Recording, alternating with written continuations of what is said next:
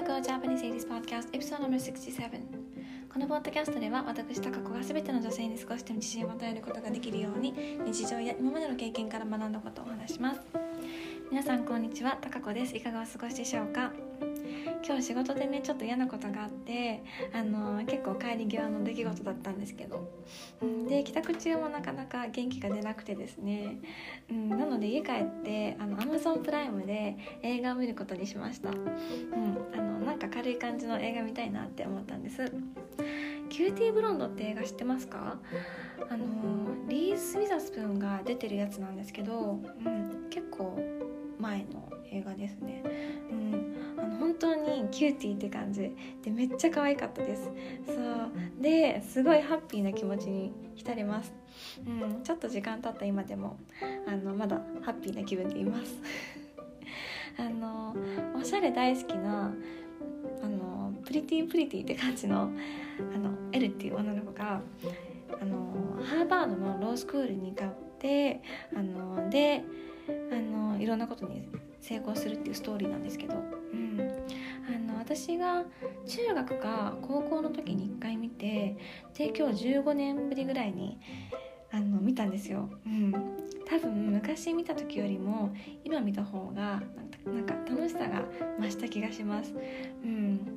その時より深く鑑賞することができたんだと思います。経験を重ねたからかな。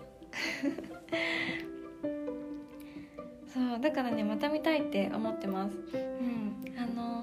この主人公のエルがね、すごい明るくていつも笑顔で前向きで友達思いでフレンドリーでおしゃれで努力家で、すごい魅力的なんですよ。私もねこうなりたいって思いました。皆さんに見てほしいです。見てください。全ての女子に見てほしいって思います。そう。彼女はある悔しいことがきっかけでハーバードを目指すんですけど、で大学生活を始めてもまたいろんなことがあって、であんまり細かいことは言わずに言うと、ある男性に見下されるんですよ。でそれが悔しくてどんどん勉強して授業にも参加したりして、でどんどん成功していくっていうお話なんですけど、そうで思ったのが、悔しい思いってすごいエネルギーになりますよね。その悔しいことが起きたその瞬間はすっごいネガティブな感情になりますけど、でもそれを原動力にして前に進めることってありません？私ドイツ語の勉強してるんですけど、昔ねある男の人にねなんかのことでなんか言われたんですよ。なんか怒りながらね、そう内容忘れたんですけど、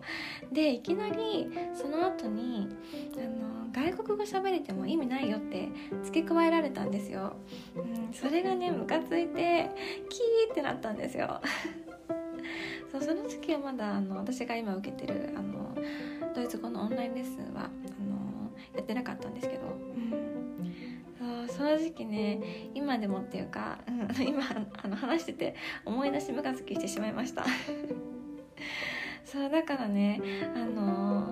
その時そう言われて、逆にもっとドイツ語勉強して話せるようになってやろうって思いました。今はそれが目的で勉強してるわけじゃないんですけど、でもちょっとあるかもって思います。メインではないんですけどね。っていうか思い出すとムカつくから頑張ってやろうって思います。そう通常は普通に楽しくドイツ語勉強してますけど、そうだからネガティブな感情にもすごいエネルギーがあるなって思って、なんかのきっかけになることもあっていいこともあるんだなって、思いました。そう今日は嫌なことあったんですけど、いい映画を見ていい一日の締めくくりができました。そう私もこのね、エルみたいに明るくていつも笑顔でハッピーな女性になりたいと思いました。よかったらキューティーブロンド見てください。元気になれる映画です。はい、今日はこの辺でおしまいにします。 Thank you so much for listening. Bye.